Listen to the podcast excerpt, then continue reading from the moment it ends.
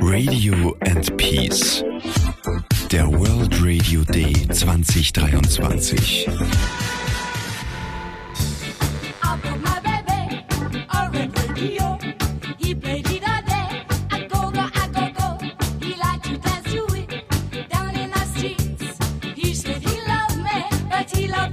Vor allem von den späten 1970ern bis in die 2000er hat sich das Radio tiefgreifend verändert.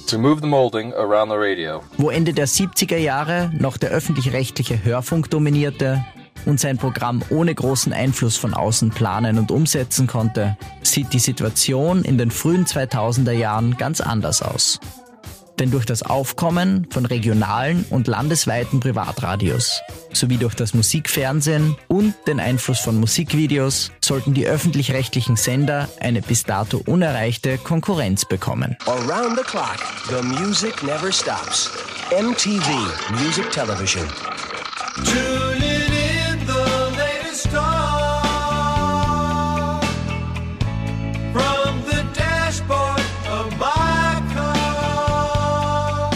Der Siegeszug des Musikvideos, der mit der Popularität von MTV seinen Höhepunkt erreichte, wow.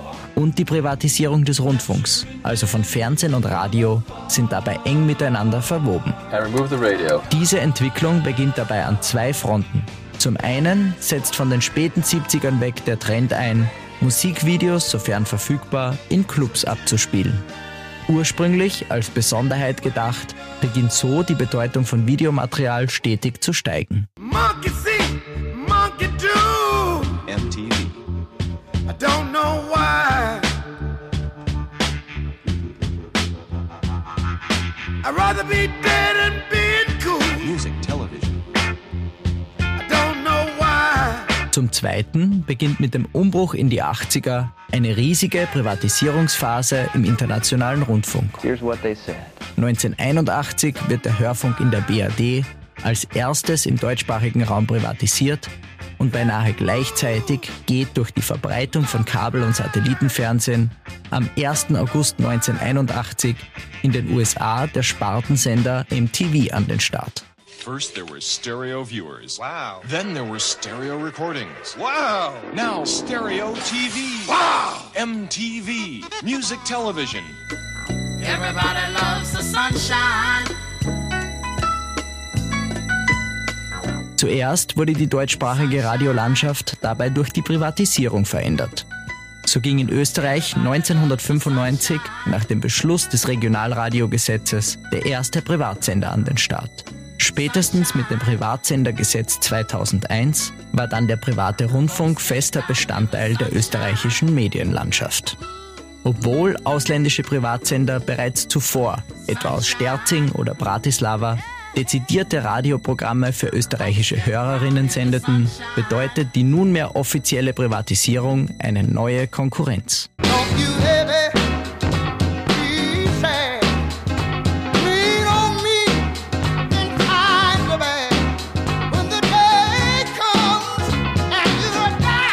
Dadurch änderte sich der Kurs der öffentlich-rechtlichen. Wo die privaten Sender nun begannen, Popmusik zu spielen, und ihr Programm auf ein jüngeres Zielpublikum fokussierten. Dort mussten die öffentlich-rechtlichen Sender nachrücken.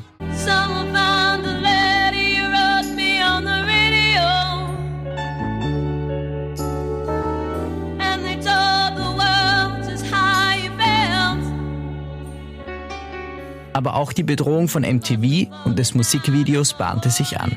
Denn der seit 1987 in Europa ausgestrahlte MTV Europe veränderte die Radiolandschaft ebenso. So Dabei verdrängte das Musikfernsehen vor allem die aktive Zuhörerschaft und verschob das Radio in das Feld der im Hintergrund spielenden Unterhaltungsmusik.